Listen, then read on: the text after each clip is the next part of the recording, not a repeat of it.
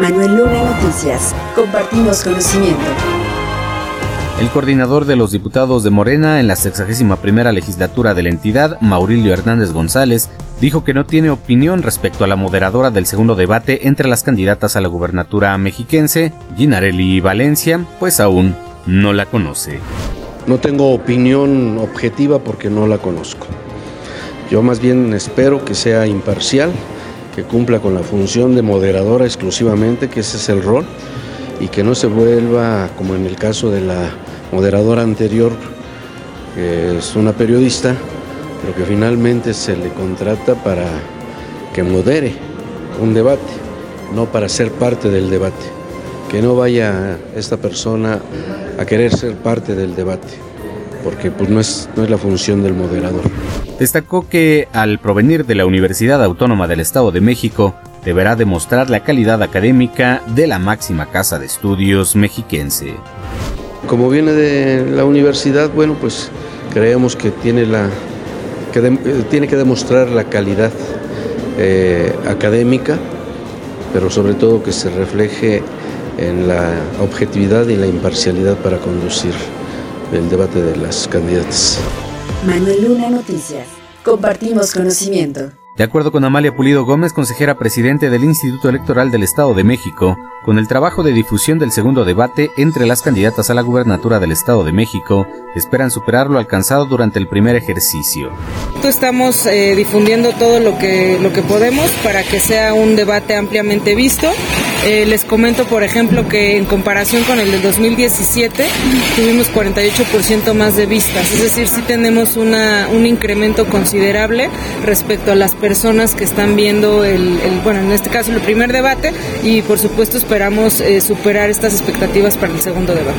Recalcó que será la misma dinámica del pasado debate, tal como fue determinado en la reunión del Comité Especial para la Organización de Debates. Será la misma dinámica que en el pasado. El lunes convocará el comité para que se haga el sorteo de los 4 temas que se hablarán en el segundo debate. lunanoticias.com.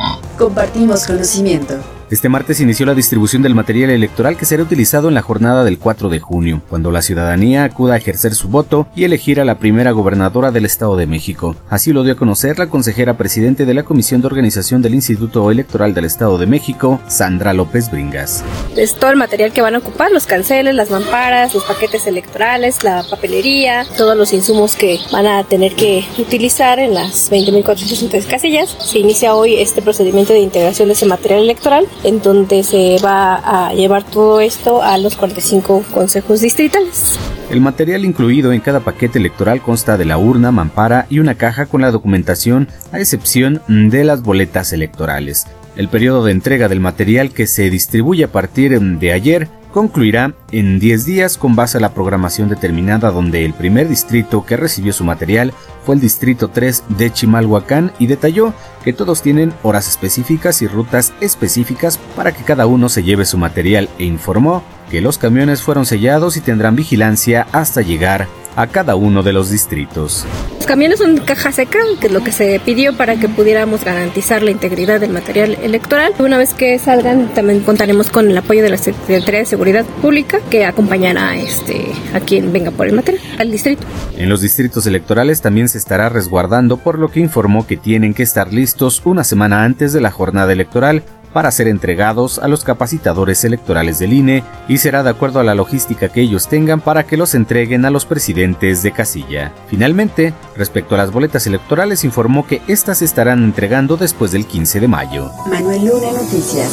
Compartimos conocimiento. Al votar la minuta proyecto de decreto por el que se reforman los artículos 55 y 91 de la Constitución Política de los Estados Unidos Mexicanos en materia de edad mínima para ocupar un cargo público, los diputados de la 61ª legislatura de la entidad aprobaron por unanimidad la disposición enviada por la Cámara de Senadores del Congreso de la Unión, que establece los 18 años como edad mínima, tal como lo leyó la diputada Gretel González Aguirre. Artículo 55. Para ser diputado se requiere, fracción segunda, tener 18 años cumplidos el día de la elección. Al respecto, el diputado morenista Isaac Montoya dijo que al ser parte de la historia del país, en la que los jóvenes mexicanos se les permite, al momento de adquirir su ciudadanía, acceder a plenos derechos, era mejor que la disposición también se encontrará en el marco legislativo local. En lo personal, hubiese sido más significativo si este punto se hubiera alcanzado ya con un marco normativo modificado, y lo digo por lo siguiente a nivel de nuestro Congreso. El pasado 23 de noviembre de 2021, a nombre del Grupo Parlamentario de Morena, presentamos ante el Pleno de esta legislatura la iniciativa con proyecto de decreto para reformar y adicionar diversas disposiciones normativas con el objetivo de garantizar la participación y representación política de las personas jóvenes, desde los 18 años en el Congreso del Estado, los cabildos y en las instituciones de la Administración Pública del Estado de México y municipios. Manuel Luna, MX. En torno de una mesa de cantina, una noche de invierno, regocijadamente departían 6 alegres bohemios. Los ecos de sus risas se escapaban y de aquel barrio quieto iban a interrumpir el imponente y profundo silencio. Escuchamos a Manuel Carlos Bernal Mejía, conocido como el Declamador de América, nacido el 3 de diciembre de 1901 en Almoloya de Juárez, Estado de México, y quien falleció el 7 de enero de 1975. En su voz, el brindis del bohemio de Guillermo Aguirre y Fierro, muy acorde con este día en que desde 1922 se inició una celebración con la que recordamos a quienes tienen la fortuna de ser madre. A ustedes, gracias. Señala el camino por el que volveré muy pronto a su lado. Por la anciana dorada y bendecida, por la que con su sangre me dio la vida y ternura y cariño, por la que fue la luz del alma mía y lloró de alegría sintiendo mi cabeza en su corpiño. Por ella brindo yo. Dejad que llore, que en lágrimas desflore esta pena letal que me asesina. Dejad que brinde por mi madre ausente, por la que llora y siente que mi ausencia es un fuego que calcina, por la anciana infeliz que sufre y llora y que en el cielo implora que vuelva yo muy pronto a estar con ella, por mi madre, bohemios, que es dulzura vertida en mi amargura, y en esta noche de mi vida es mi estrella.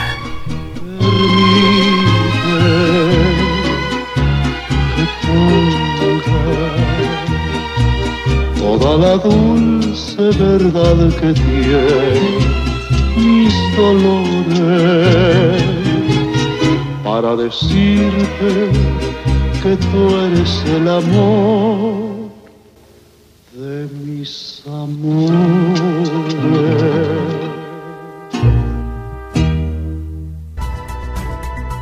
Manuel Luna MX. Ya tienes conocimiento, compártelo.